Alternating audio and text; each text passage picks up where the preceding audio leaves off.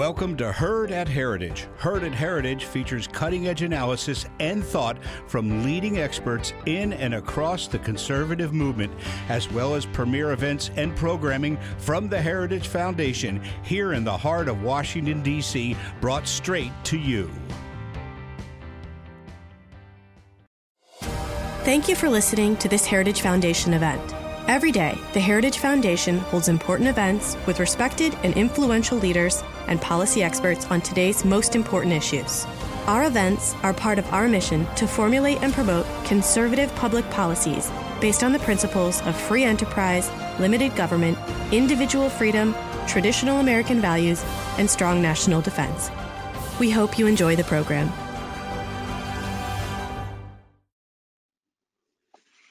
Well, good morning. Uh, it is a pleasure to join you. Thank you for taking the time to participate. Uh, and Paul, it's good to see you. Mike, it's it's it's good to see you. And and and and what a testament to the the wonders of technology that we're able to have uh, an intimate conversation thousands of miles apart. Uh, and, and, and I'm pretty sure that, that, that through the electrons this qualifies as, as social distancing.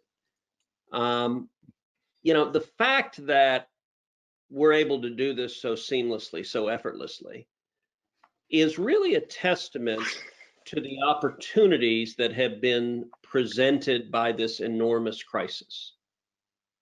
As a nation, we're facing two simultaneous crises a public health crisis, the coronavirus pandemic that's killed over 300,000 people, and an economic crisis, over 36 million people who've lost their jobs at, as the economy has ground to a halt and and unusually in terms of economic crises this one is not the cause of, of some fundamental weakness in the economy. It's not a recession that was driven by the misallocation of capital. It is instead the direct result of government policies that were put in place to fight the pandemic. Uh, and we are seeing now millions of americans out of work.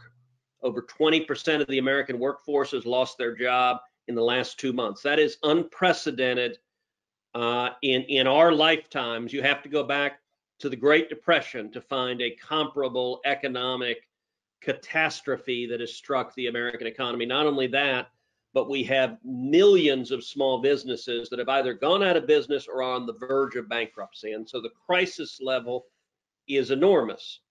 Uh, but that being said, that also means the task going forward is enormous. Now, Mike and I and all the members of the Senate, we have worked together on four separate pieces of legislation that all of which passed overwhelmingly with with overwhelming bipartisan support. Those pieces of legislation are were they're often referred to as stimulus legislation, but but that's not in fact what I think they are.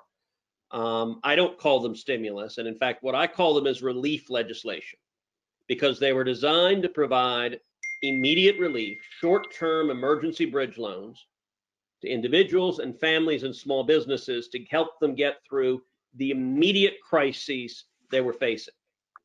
The stage we're at now, there are some on the Democratic side of the aisle who want to continue shoveling money. And I will tell you, the quantity of money that Congress has spent in the last two months in response to this crisis takes your breath away. And, and for both Mike and I, we are at times literally unable to breathe given the quantity of, of debt that our nation is, is taking to try to get through this crisis.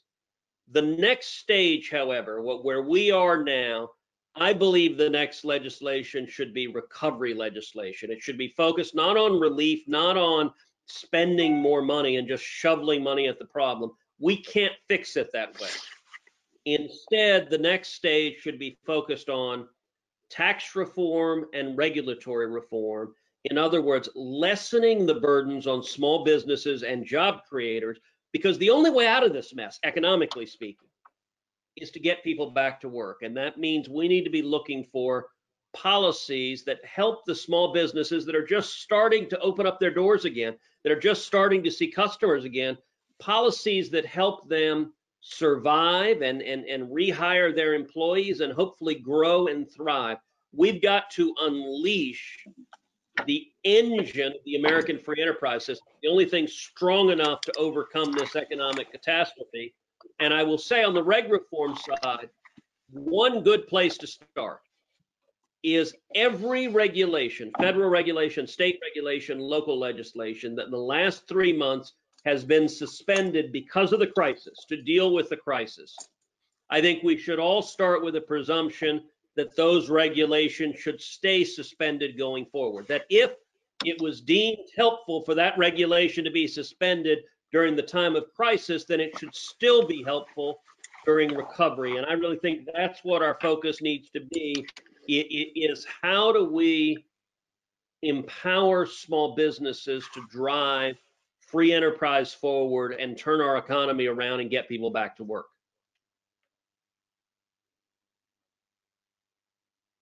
Senator Lee, do you have any opening remarks?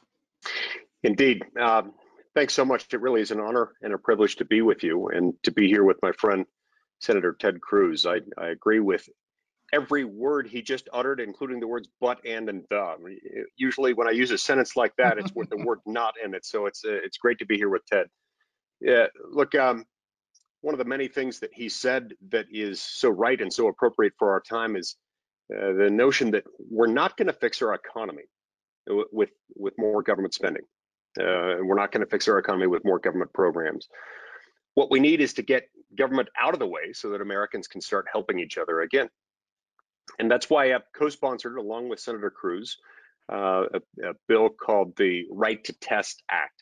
This is legislation that uh, would let states approve and distribute diagnostic tests when the state or the federal government has declared a public health emergency.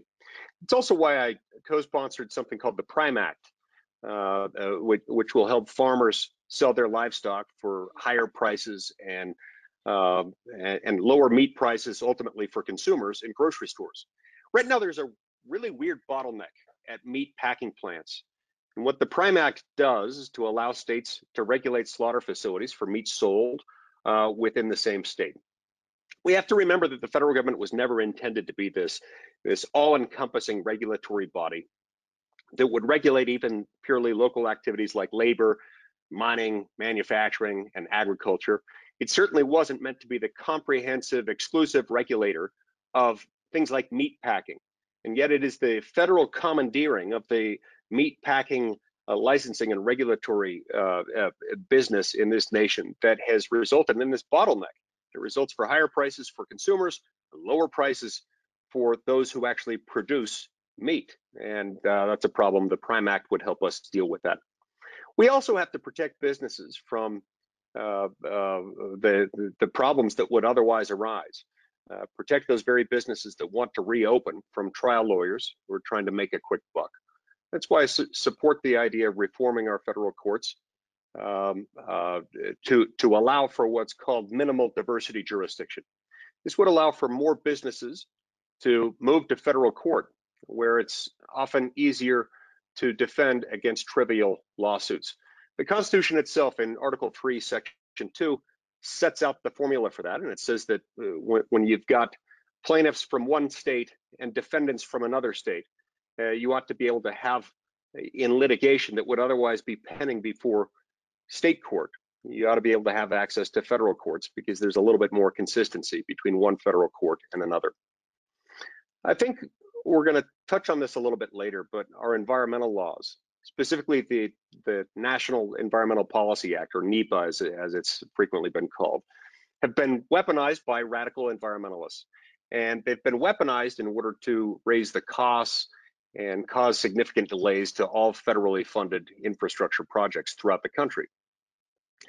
You want to know why it takes billions uh, of additional dollars and, and many years longer to complete the same infrastructure projects that our grandparents built sometimes in a very short time frame, just a, uh, a few decades ago. Well, NEPA is often part of the problem.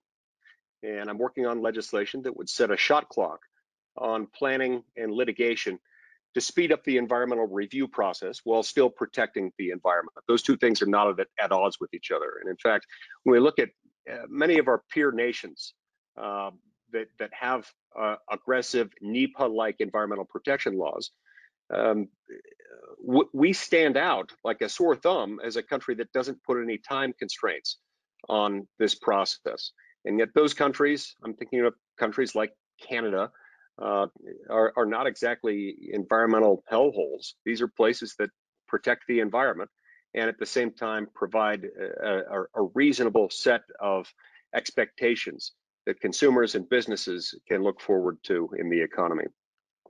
I think as well, we ought to look at the rules and regulations that um, that Ted uh, referred to that, that have been suspended during the crisis. Um, included within these are many of the occupational licensing regulations. We should ask ourselves why it is that these regulations were put in place in the first place if if uh, they are appropriate to be dropped during a real emergency. Now, if we can see this crisis as an opportunity for systematic regulatory reform, then our economy can and I believe will come back stronger than ever. I continue to believe that our best days as Americans remain yet ahead of us. But in order to do that, we've got to make the right choices. Thank you. Senator Lee, thank you very much. Um, let me ask a question, and this is a toss-up to, to both of you. You both signed a May 14 letter to the Senate minority and majority leaders, urging them to support statutory reform to provide regulatory relief for businesses. In the letter, you referred to, quote, paperwork reduction, unquote, and, quote, removing outmoded compliance requirements. Now, I know you've both mentioned several different possibilities uh, of reforms that we should make. Um, do you have any specific examples in mind? And would it be possible, you think, to have those included uh, in legislation that we'll see passed into law before the end of this year? Uh, yeah, I'll, I'll, start with that if you'd like. Um, the, the most concrete example that I'm thinking of is my NEPA reform legislation, which I'm finalizing right now and should be introducing in the Senate very soon. Um, this would do a number of things uh, with the NEPA process, but the most important reform in it would be to limit the amount of time that can be taken up at each stage of uh, environmental review under the National Environmental Policy Act. Because right now there's no limit to it. And so agencies, be, between a combination of agency action, court action, and preparations uh, for those two separate venues, um, it's it's not uncommon in this country to see a uh, a project. Sometimes it's a a road or a highway. Sometimes it's an energy project uh, or something much more pedestrian. But it it's not all that uncommon these days to see that taking more than a decade. And there's no reason for that. It, we don't end up with a cleaner environment as a result of it taking that long. The review, review process itself makes sure we don't wreak havoc on the environment where we might otherwise. But there's no reason why that should have to take a decade to discern. So I put shot clocks in place. I also put in place um, uh, some requirements that would allow the federal government to use corresponding um, uh, state law um, document productions uh, as a substitute for what the federal government would otherwise be providing. If a state has already done something very similar, the federal government ought to be able to handle that. This would reduce the overall volume of paperwork and it is something that could be put into a phase four uh, legislative package, particularly if there ends up being an infrastructure component to that. Senator Cruz, would you like to answer? So I emphatically agree with everything Mike said, and, and, and let me take several different pieces. Uh, NEPA reform, speeding up environmental review. Uh, you know, Mike rightly mentioned that, that, that the process of, of building any project can be delayed years or even decades. And, and the way the system operates now, it's not designed actually to, to protect the environment. And, and instead, what it's designed to do is allow activist groups to use litigation to shut down a project, to shut down development. It's used as a tool simply to kill a project. Um, a little over a week ago, I, I had a phone call with Elon Musk, uh, the CEO and founder of Tesla and SpaceX. Uh, and and Elon is is is, is hardly a, a, a right wing conservative activist, uh, but but he has publicly expressed his displeasure with the headquarters of Tesla's in California, and they shut down uh, their factory there. And he's expressed his displeasure with wanting to open up uh, his factory, and and and he had publicly expressed an interest in, you know what, if California keeps doing this, we may just have to move our Tesla headquarters out of out of California and maybe to Texas. And so I called Elon and said, hey, if you want to come to Texas, we would love to have you. We're, we're, we're very, Texas is real simple. We love jobs. Anyone that is coming and creating jobs, we love to have you. In addition to Tesla, and I, and I think there's a very real possibility, I am hopeful that, that we will see Tesla come to Texas. But in addition to Tesla, SpaceX has very substantial operations already in Texas.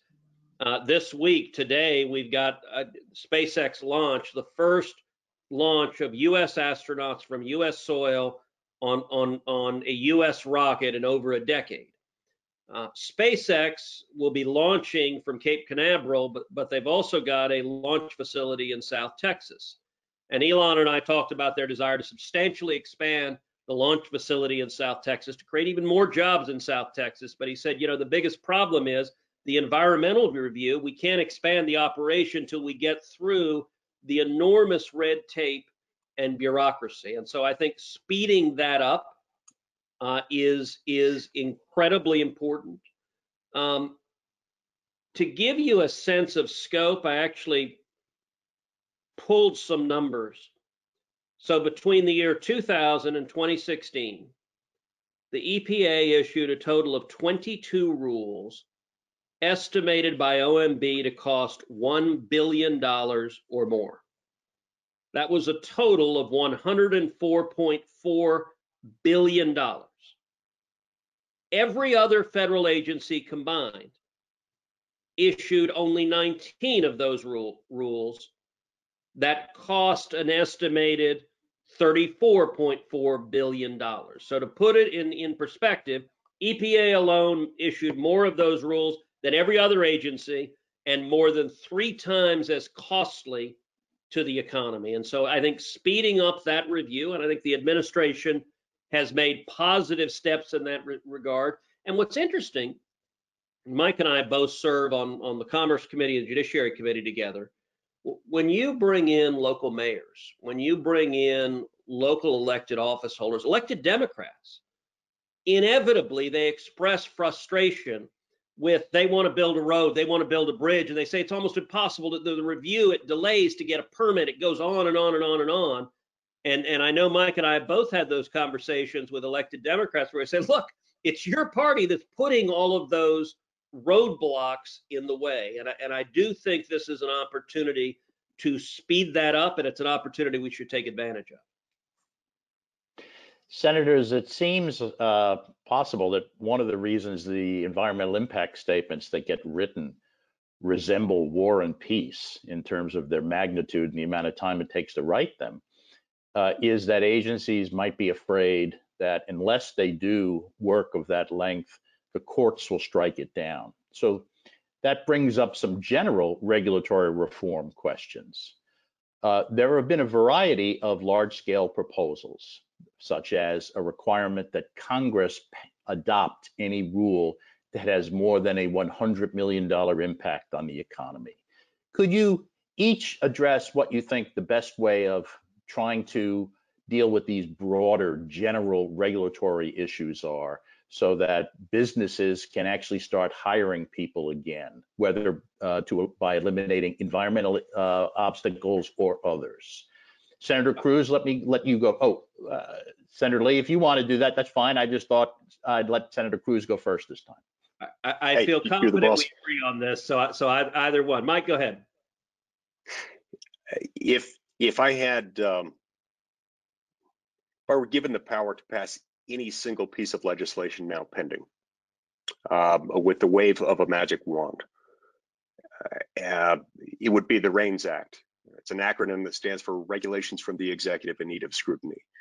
And it does exactly what you just described, Paul, uh, which is anytime a federal regulation deemed economically significant, costing over $100 million to comply with, uh, were put in place, it could not be self-executing. It wouldn't take effect as operative law until such time as both houses of Congress had affirmatively passed it and submitted it to the president for signature or veto.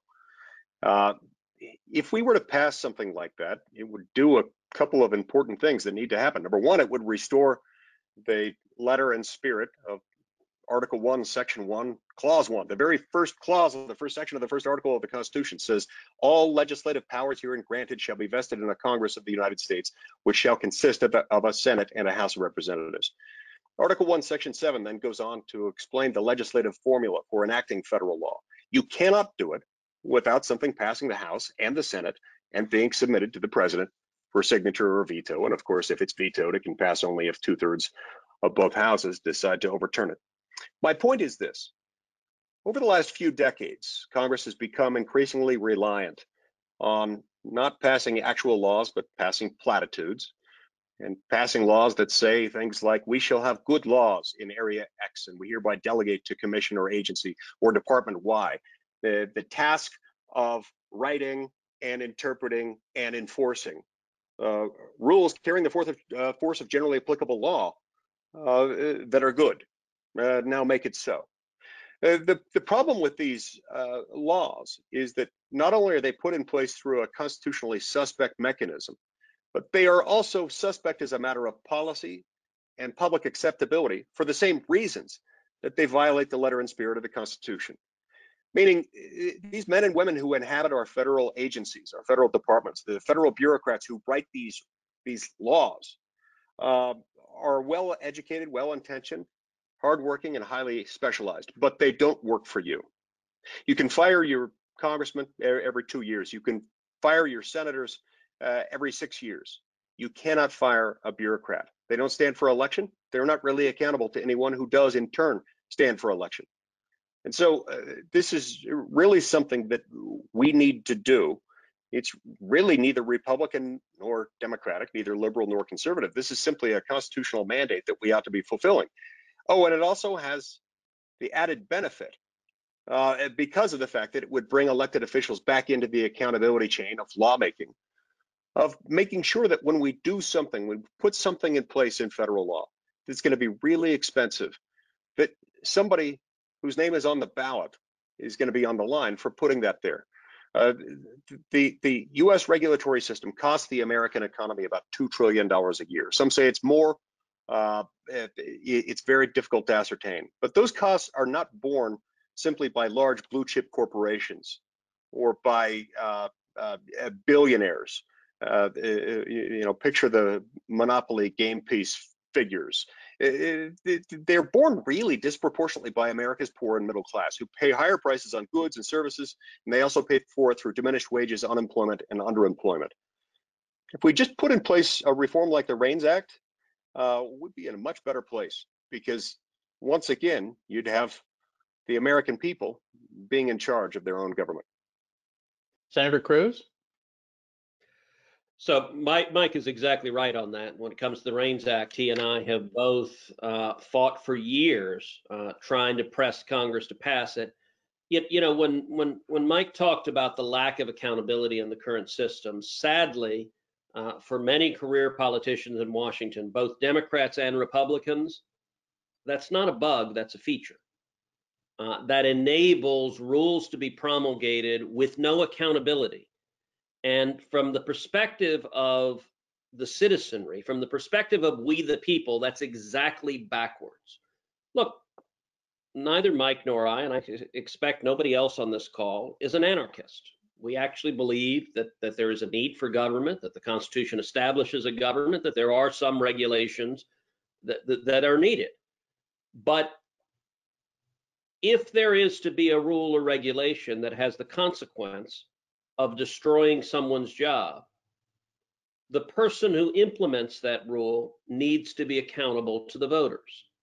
The power of the REINS Act, it simply says structurally that any economic regulation that is going to cost $100 million or more has to be affirmatively approved from Congress. And that means maybe it's the case that that that there is a particular rule that is justified, that that, that, that needs to be in place to prevent look nobody wants the air and water poisoned. We don't want our kids killed. Uh, there are certainly rules that when it comes to pollution air and water and the like that, that that we would all agree upon are good rules but as a matter of democratic accountability if your job is going to be taken away as a result, you need to be able to look me in the eye. You need to be able to look Mike in the eye and ask, why did you vote to take away my job? And if you don't like the answer, you ought to have the ability to throw the bums out. And that check is incredibly important. Right now, the elected officials get to say, gosh, you know, I, I, I can't help you. It, it, it's just the unelected bureaucracy that, that, that destroyed your jobs. And, and Mike is exactly right also that the, that the people whose jobs are impacted the most are working class Americans, uh, are, are blue collar Americans, or the men and women with calluses uh, on their hands. You know, one of the, the most dramatic political shifts of the last decade is the, the modern Democratic Party chose between two political groups that were typically favored children of the Democrats. They chose between California environmentalist billionaires or union bosses and union members.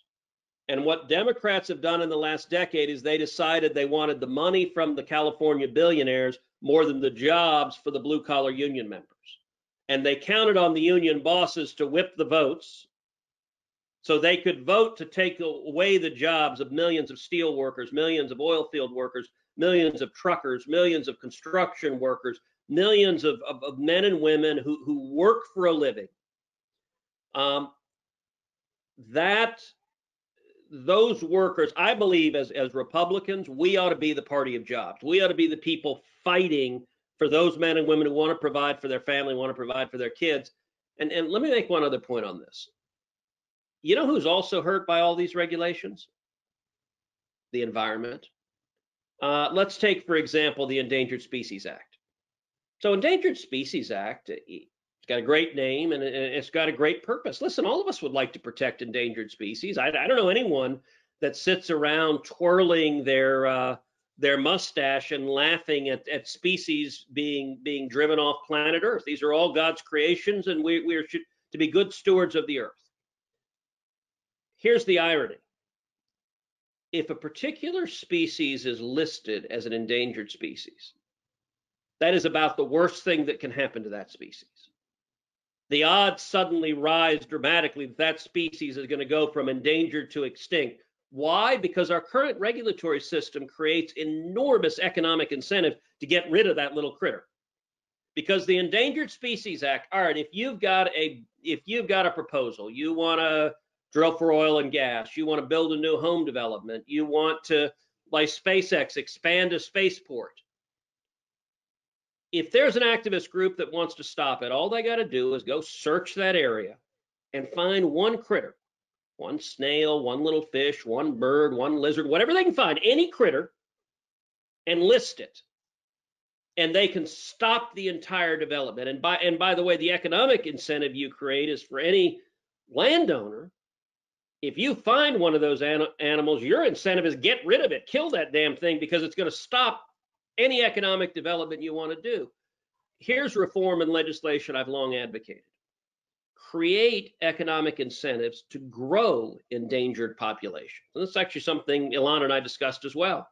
Um, I've drafted a safe harbor to the Endangered Species Act that says if there's an Endangered Species Act in a project, and if the developer, if the landowner mitigates, in other words, grows the population, not just to the current level, but expands the population even more. So, West Texas, there's been repeated lit, uh, uh, litigation trying to shut down oil and gas drilling based on a little lizard that is out there. I said, look, we ought to have an incentive. All right, fine. If we've got a diminishing population of lizards, breed the lizards. As a, you know, I've joked, you know, put up a disco ball, play some Barry White, and let the little lizards do what comes naturally. I mean, grow the population. Now, I don't think the critter has necessarily an entitlement to be on that exact square inch of land. It may be that you find a suitable habitat nearby and you invest real money. You invest real money to, okay, let's expand the lizard population. Let's expand whatever population it is and grow it. That actually would help the environment and the interesting thing is, the activists who bring these lawsuits are not interested in solutions that grow the population. Their objective is to stop the economic development. that is a radical objective and, and it is contrary to what we need right now, which is jobs and economic growth. Senators, let me ask you about the flip side of the problem that you've just been speaking about, which is one that's been created by the Supreme Court. The Supreme Court has created some doctrines that say an agency's interpretation of the law uh, sometimes has to be accepted by the courts. They did this in this famous Chevron case, and they reaffirmed that within the last year in a case called Kisor. If that's a, is that a problem, and if that's a problem, how do uh, you and Congress uh, go about addressing that? Letting because what it is now is courts can't oftentimes issue the final decision on a matter. It's up to the agency, and if Congress is also giving the agency extraordinary authority in the delegations, uh, you are just aggravating the problem that it's no longer governance by Congress. So how do we address that aspect of the problem? Senator, uh, who wants to go first? Uh, it's a fielder's choice. I can do that. Uh, there's a legislative proposal called the Separation of Powers Restoration Act uh, that I developed a couple of years ago. I don't remember who ended up filing it. It was either me or Chuck Grassley uh, who was uh, listed first and the other was listed second. The Separation of Powers Restoration Act would eliminate the so-called Chevron doctrine, so named for the Supreme Court decision issued in the mid 1980s called Chevron versus Natural Resources Defense Council. The Chevron decision resulted in the Supreme Court adopting a, a rule that says basically as as long as an agency hasn't acted in a way that's really, really wrong, that's obviously wrong, that's clearly wrong, then we, the courts, are not going to use the tools at our disposal to interpret the law. We're instead just going to defer to a federal agency's uh, interpretation of the law, of its uh, of its own regulations and of statutes enacted by Congress. This is a bad doctrine. Uh, it's not good to tell judges that they can't use the tools that judges ordinarily employ in order to interpret federal law. And so it, it, ought not be the case that federal agencies of all litigants who appear before courts ought to be given unprecedented deference. Now, there is an argument in favor of, of, of, keeping Chevron. I'm just not a very big fan of it because, well, it's not a very good argument. And the argument is, well, without Chevron, it'd be more difficult for the courts to keep up. And at the end of the day, this is Congress's problem that Congress needs to fix. Um, well, on the first point, federal courts are more than up to the challenge of uh, uh, undertaking some additional work in order to interpret statutes and not blindly deferring to a federal agency unless it's obviously wrong. As to the second point, hmm, there's a point there. It just doesn't mean that we should cling to the Chevron doctrine because it's wrong. Um, what it does mean is that members of Congress ought to be more conscientious in enacting legislation so that we actually provide enough legislative teeth rather than just deferring to agency discretion on everything. See, part of the problem is that for decades you've had members of Congress of both houses and of both political parties, literally Senate's, Houses of Representatives, and White Houses of every conceivable partisan combination, who have been willing to just defer entire questions off to an agency. That needs to stop because it's one of the things that's perpetuating the Chevron doctrine. But we can do that without even waiting for the courts to themselves abandon the doctrine by enacting the Separation of Powers Restoration Act. And I, share many of the concerns that have been raised by Chevron. We've seen more and more discussion about Chevron deference and and and reversing that decision. Um, although at the same time, I'm one that that that doesn't think that that reversing Chevron would be a panacea, that that, that it would solve all the problems. Uh, at the end of the day, our system of government only works when you have elected officials who are accountable to the people and an active and engaged citizenry. Uh, the system works better when elected officials take responsibility for their decisions. That's the reason why I support something like the REINS Act because it puts people whose names are on the ballot in the difficult position of making a choice. Um, without Chevron, it matters greatly what kind of judges you have on the bench.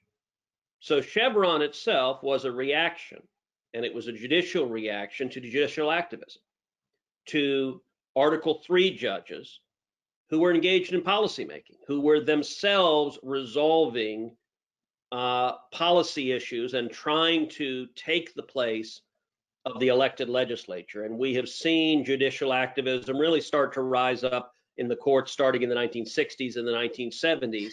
And, and that's not the role of the judiciary. Both Mike and I uh, are, are passionate uh, about nominating and confirming strong constitutionalists to the federal bench. If you have judges who themselves are going to exercise restraint, who are not going to step in and decide policy questions on their own, then getting rid of Chevron has some real benefits because it makes the hard policy decision making uh, occur in the legislative branch. Uh, if you don't have constitutionalists on the court, if you have activists on the court, uh, getting rid of Chevron can be quite problematic. Uh, we have seen, for example, during the last three and a half years of the Trump administration, uh, practically every step that the executive has taken, including steps that are clearly and explicitly authorized in federal law and given to the executive to make, almost inevitably are challenged in litigation. And we've seen activist judges try to strike down step after step after step the administration has taken. Um, if you look at the area of immigration, Congress has given the president wide authority on immigration, and yet, especially the Ninth Circuit, which has long been the most left-wing activist court of appeals in the country. We've seen judges that, that have basically joined the resistance. They've decided to hate Trump, and so never mind what the statutes say. They're going to step in and say, no, this is bad immigration policy. Uh, probably the most ludicrous example of that is the litigation over DACA. DACA, you'll recall, is executive amnesty that President Obama decreed. For years, activists had asked Obama, would he grant amnesty to those here illegally just based on executive fiat? And, and Obama had said over and over again, I don't have the power to do that. I don't have the authority to do that. He said, I am not a king. And then suddenly, I guess his political advisors decided it was good for him to do that. And then he became a king. And he decreed that for a certain subset of people here illegally, the executive would not enforce the laws, would disregard the laws adopted by Congress, and in fact, the executive would would essentially print fraudulent work papers for people here illegally that statute says cannot work here illegally. The executive would give them a document that nonetheless purports to authorize them to work illegally. So that was challenged in court. So fast forward to the Trump administration, one of the decisions the president makes, right decision, is to suspend DACA. We're no longer going to refuse to enforce immigration laws. Instead, the executive is going to follow the laws on the books. Now, in a true Alice in Wonderland through the looking glass moment, the Ninth Circuit proceeds to say it is illegal for the president to follow the law. That Trump cannot say he will follow the law. Instead, he must continue to abide by Obama's statement to ignore the law. And, and that is, is still in litigation now, but it gives an example of there's no basis based on actual federal statutes, based on anything resembling law, to say the executive cannot follow the law. That, that, that, is that is jumbled idiocy to even make that argument, and yet it is where resistant judges find themselves. And so the Chevron issue is complicated. I, I support reining in Chevron, but without good judges, we don't get to the outcome we want, which is democratically elected and accountable officials making hard and important public policy decisions. Senators, I want to turn in a minute or two to questions from the audience, but I would like to just commend you for your remarks about trying to make sure that the economy takes care of little people. As a matter of personal privilege, I've thought that if it weren't for the people working in grocery stores and pharmacies or the people driving trucks to fill the shelves in grocery stores and pharmacies, the nation would now be in chaos. And it's these little people that are probably the greatest uh, benefit we have going now and one of the least, uh, I think, appreciated. Everyone knows that the healthcare professionals are putting their lives at risk, but the these little blue collar people, the people who get their hands dirty, deserve a great deal of credit. And I know one area where oftentimes they're hurt is occupational licensing. And I know Senator uh, Lee and Senator Cruz, it's an area that you would like to see reformed. Well, that brings up to mind this question, and it's a question dealing with telemedicine, because the states generally license the practice of medicine. But given what's happened over the last two months, is telemedicine an idea whose time has finally come? Physiology is the same in all 50 states. Surgical procedures are the same in all 50 states. Pharmaceuticals are the same in all 50 states. And all medical school graduates have to pass the same national exam. Is it time for Congress to examine telemedicine? And if so, what should we do as a nation to make it happen? Paul, I just want to remind you, you said physiology is the same in all 50 states. Just remember, everything's bigger in Texas. My bad. My bad. with that notable exception. Uh, you, you, you, you're right. Um, it's not like it would be in courts, um, where if you had to admit someone to practice law in one part of the country, they had to be admitted somewhere else. An argument can be made even there. Uh, but with regard to medicine, there's no reason why somebody practicing in Massachusetts or New York shouldn't be able to treat somebody in Wyoming uh, or Montana uh, and in fact, um, one of the big divides that now exists in this country could be taken down, not just economically, but also geographically. People in some parts of the country don't always have access to as many doctors or as many specialists in an area uh, uh, that, that they might really need. Um, and so, yeah, I think this is an idea whose time has come and has probably been here for a few years. We just haven't noticed it. Uh, but this is part of a trend that Americans throughout the country are waking up to the fact that in many, many instances, a lot more instances than not, occupational licensing serves to entrench incumbents more than it does to protect the public. I had a constituent recently point out to me that the more important the um, the license uh, or, or, the more um, the, the less you would want somebody uh, performing a certain procedure without adequate training, the less likely it is that the license itself is going to be the distinguishing characteristic for the end user.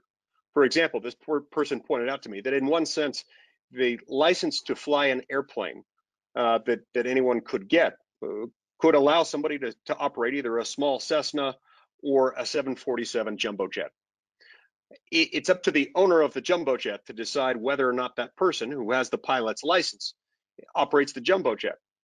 So too with physicians. Once somebody has a medical degree and is a board certified medical doctor, he or she may be able to undertake certain procedures. But if you're getting a specific type of surgery, you're going to be looking not to whether that person has an occupational license as a medical doctor, but uh, the experience and the training and the recommendations that that person has. And so I think in the case of telemedicine, that's especially important. I think consumers can do a good job. Uh, I, I'm not suggesting abolishing all occupational licensing standards, although it's debatable whether that would be a net uh, benefit or harm to the country. But we don't have to go that far certainly when it comes to telemedicine, we need this in place. The American people need access to it now, especially given that they're afraid to go out in, pub, in public for fear of uh, contaminating others or being contaminated themselves. Uh, occupational licensing, I think, often serves as a barrier to opportunity, and it hurts the most vulnerable among among us. Um, in a prior life, back 20 years ago, in the early early um, 2001 to 2003, uh, I was the head of policy at the Federal Trade Commission in the George W. Bush administration, and the the FTC is charged with defending consumers and defending competition, and and and so. Uh, I chaired a series of public hearings on barriers to e-commerce, and we looked at 10 different industries. Uh, every one of the industries. We, we looked at telemedicine, we looked at education, we looked at contact lenses, we looked at at, at funerals and caskets. Uh, we looked at beer and wine. Those, those are five of them just off the top of my head. Every every one of them had the identical pattern, which is the existing bricks and mortar competitors would go to their state and local regulators and say, protect us against these uh, new competitors, e-commerce that's coming in. There, there was a report that was written, I think, in 1999 by the Public Policy Institute, which was the think tank of the Democratic Leadership Council. So the sort of centrist Bill Clinton Democratic think tank, and they wrote a report called "Revenge of the Disintermediated," which is essentially the middleman between the producer and the consumer. Middlemen do a very good job of getting local regulations to protect them and insist you got to go through me. And they put all of these barriers to entry. Um, what was fascinating, so we had hearings in all 10 industries. Every single one of the industries, there was at least one witness who said, you know, I, I've looked at these other barriers in the other nine industries, and wow, these are terrible. These hurt consumers. They drive up costs. They're terrible. But our industry's different. There's a reason to protect our industry. Look, one of the more ludicrous ones I mentioned funeral directors and caskets.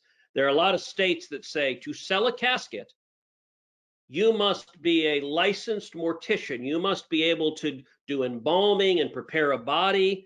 And the problem is, okay, so look, funeral homes make all their markup on caskets. That's where the cash is, is selling caskets. And you know, do you really love grandma? Well, then you need the the the special deluxe. Um, the problem was funeral homes have started to see competition from other competitors, online competitors selling caskets much cheaper because there's a massive markup in caskets. Now, pause to think for a second whether in order to sell a pine box, you need to know how to embalm someone. I, I recognize if you're going to embalm someone, you ought to know how to embalm someone. But if you're trying to sell a pine box, there's no reason you ha- you should have to know how to embalm someone. That's one example, but it's all about the markup. By the way, contact lenses in in in Mike's state, 1-800 Contacts is, is based in Utah. They sell contacts online. Well, well, uh, the optometrists hate this because their markup, they do an eye exam, but they make all their money selling you contact lenses at much higher than they cost. And so they don't want the competition. Um, the Institute for Justice, based in, in DC, does a fabulous job of bringing litigation on behalf of people, small business owners who want to compete, who are being prevented. Hair braiders are a great example where you, where you have cosmetology boards that shut down if you want uh, you know you've got a lot of instances of say African American young women that want to start a business hair braiding and yet they have to go through sometimes a year or two years of training and certification and it's a barrier to entry whereas if you've got to feed you're a single mom you got to feed your kids you may not have a year or two to devote to all this training you may already know how to braid hair and you know last i checked the market contests that. It's not exactly like there's a massive public safety issue. If you braid hair wrong, I, I got to say, you know, my daughters are braiding my wife's hair most nights. Um, if you do it wrong, your customers will leave. I think focusing on removing barriers to, to small businesses and entrepreneurs is very powerful in terms of unleashing the economy. Two thirds of all new jobs come from small businesses and occupational licensing serves as a barrier to make it more expensive for more small businesses to enter. I think as conservatives, as libertarians, as believers in economic liberty, we ought to be fighting for the rights of entrepreneurs. It helps. It, helps the little guy. It helps young guy, young people, and and and African Americans and Hispanics and single moms and and those without vast resources to be able to start a business and and and compete and and and and I think that's very powerful. Gentlemen, let me turn to some questions from the audience. Uh, the first question actually deals with small businesses. Uh, we have businesses large and small that have shifted production lines from the widgets that they ordinarily make over to the production of various types of uh, safety equipment and the like that are necessary to respond to the pandemic. And it takes a while to shift over a production line. And when we no longer need those sorts of uh, pieces of equipment and the numbers that are being produced, these companies will shift back. During that period, when they shift back, they won't be able to, to sell. Uh, because they're in the process of just re-equipping their facilities. The question is, what what sort of situation will happen? Uh, will there be a, another lag period where businesses turn down as they start shifting out of uh, equipment for the pandemic and back to their old equipment? Uh, what, if anything, can be done about this? And hopefully this will go rather quickly, but uh, is that going to slow down the overall recovery? And so uh, I'll jump in on this one. Um, it's a good question. Uh, it depends on the circumstances in which the business changed their production lines. Um, but but uh, let me take a slightly different tack on this question. I think the most important and far-reaching foreign policy consequence of this pandemic is going to be a fundamental reassessment of the United States' relationship with China. That that China, the communist government of China, bears enormous responsibility and culpability for this pandemic. They lied, they covered it up, they suppressed, they punished the heroic Chinese whistleblowers that tried to stop this pandemic early on. And one of the things this crisis has illustrated is the incredible vulnerability that the United States has to China in terms of, uh, of our supply chain and critical infrastructure. Let's take, for example, medical equipment, PPE. An enormous percentage of the PPE in the world is produced in China, whether it's masks or gowns or gloves, pharmaceuticals the Chinese Communist government very systematically, very strategically, and very deliberately targeted pharmaceuticals. And they did so not from an economic perspective, but from a national security perspective, where they created cartels in China to go after specific pharmaceuticals and essentially to bankrupt US production of those pharmaceuticals. So, right now, a massive percentage of, of America's pharmaceuticals and the ingredients for pharmaceuticals are manufactured in China, whether you're talking about antibiotics, whether you're talking about blood pressure medication, heart medication, cancer medication, Alzheimer's med medication, anti-anxiety med medication, antidepressive medication, all sorts of medicines that we rely on, uh, China is getting more and more of a monopoly on producing. And the vulnerability of that was highlighted during this pandemic when one state owned newspaper in China explicitly threatened to cut off pharmaceuticals from the United States as a tool of economic warfare. Now, if they were to do that, that's not just economic warfare, that's actual real warfare. That's cutting off needed medicines and literally threatening the lives potentially of millions of Americans. Personally, I think it is foolish to allow ourselves to be so dependent on China for our supply chain that the lives of Americans hang in the balance of the whims of the communist government of China. And, and, and I fully expect over the next coming weeks and months and years, we are going to have an extended debate about how to decouple our economies and, and, and how to ensure that, that critical infrastructure is here in the United States. That means more pharmaceutical produ production. So the question about lines that have been shifted over to PPE or to pharmaceutical production, um, I'm hopeful some of those lines will stay producing it, but I think we may well be looking at tax and regulatory policy to, to, to try to make it easier uh, for critical infrastructure to actually survive in the United States and withstand China's assault I can tell you one example of legislation I just introduced looking at rare earth minerals, rare earth minerals that are needed for a number of our defense technologies, for a number of our high tech technologies. Uh, to a large extent, we've almost entirely stopped producing them, stopped mining them in the United States.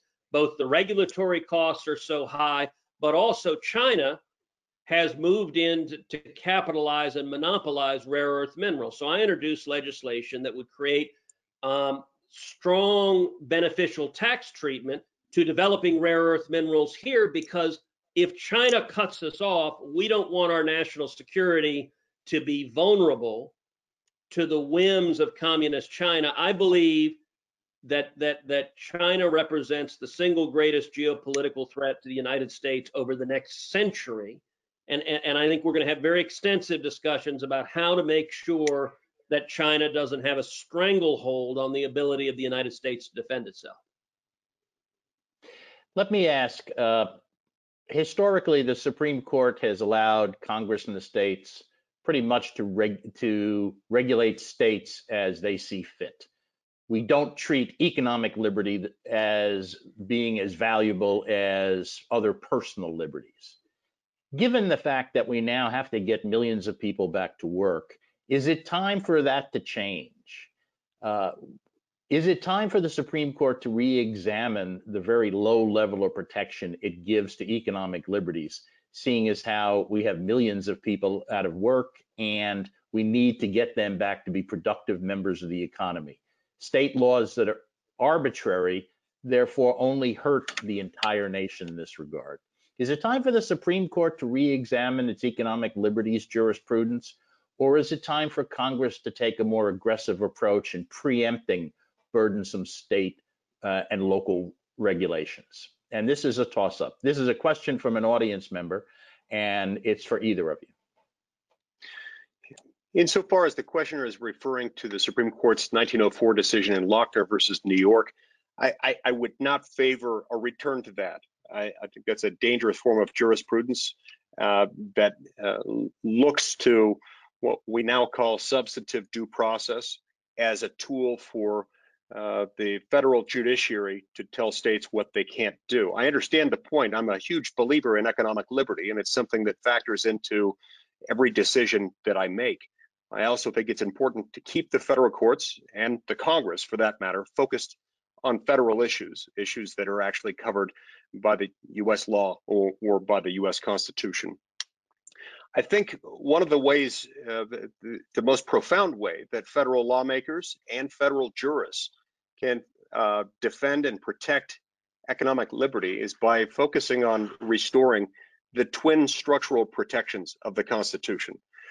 A lot of times when we think about constitutional protections, we think about substantive uh, limitations, uh, the thou shalt nots of the Constitution. It's every bit as important, I would argue, uh, that like Justice Scalia, um, uh, before he passed away a, a, few years ago, used to say that the substantive protections in the Constitution aren't worth anything. They're not worth more than the paper they're printed on unless you have federalism and separation of powers in place. You've got the vertical protection of federalism that keeps most of the power at the state and local level, and the horizontal protection of separation of powers that says within the federal government, we're going to have one branch that makes the law, one branch that interprets it, and one branch that enforces that. We've drifted badly from both federalism and separation of powers over the last 80 years.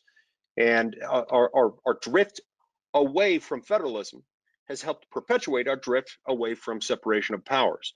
We would have much less uh, economic interference by government in general if we started to restore these things and if we had the assistance of the courts in saying, for example, this or that doesn't belong in the federal government because it's a purely local economic activity.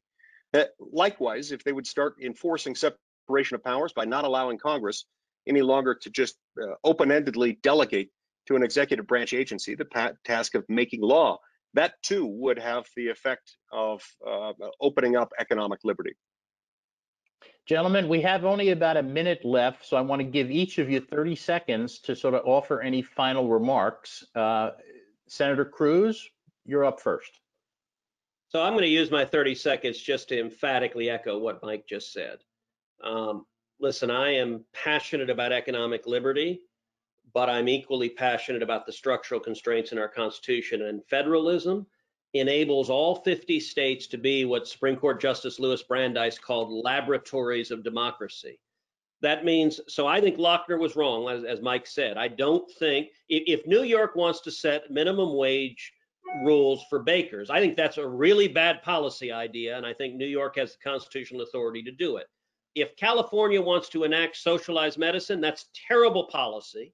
And yet California has the constitutional authority to do it. And the beauty of federalism is if you don't like it, you can pack up and move to come to a place that protects your economic liberty. So I don't think we should have judges making policy decisions, even if it's striking down bad policy. Instead, it ought to be democratic accountability with the structural constraints that are in the Constitution. Senator Lee? Federalism and separation of powers tend, when we follow them, to give more Americans access to more of the kind of government they want and less of the kind of government they don't want. When we hear people in this day and age talking about how unfortunate it is that it's grown so contentious in Washington, it should be no surprise to them that this has occurred as a result of our concentration of power excessively in the hands of the few within Washington, D.C. You put all the eggs in that basket, you're going to have contention. Just like if you had a homeowners association that was originally in charge of trash removal and lighting in the common areas. Uh, once it starts expanding into also deciding what kind of grass and flowers you could plant in your yard, and, and then starts telling you how many servings of green leafy vegetables your children have to eat uh, every single day. Uh, the, the broader it expands its authority, the more contentious and unsustainable that association is going to be. The federal government is like unto that, and it's uh, it's exceeded its mandate. It's up to the American people, the American voters, and those they elect to the Senate, the House of Representatives, and the White House to restore that balance that we have relinquished long ago. Senator Cruz, Senator Lee, on behalf of the Heritage Foundation and personally, I want to thank you very much for taking the time to join with us today, to give us your views, and for fighting for the freedoms and liberties that you both have described. Thank you very much. Thank you, Thank you very much. God bless.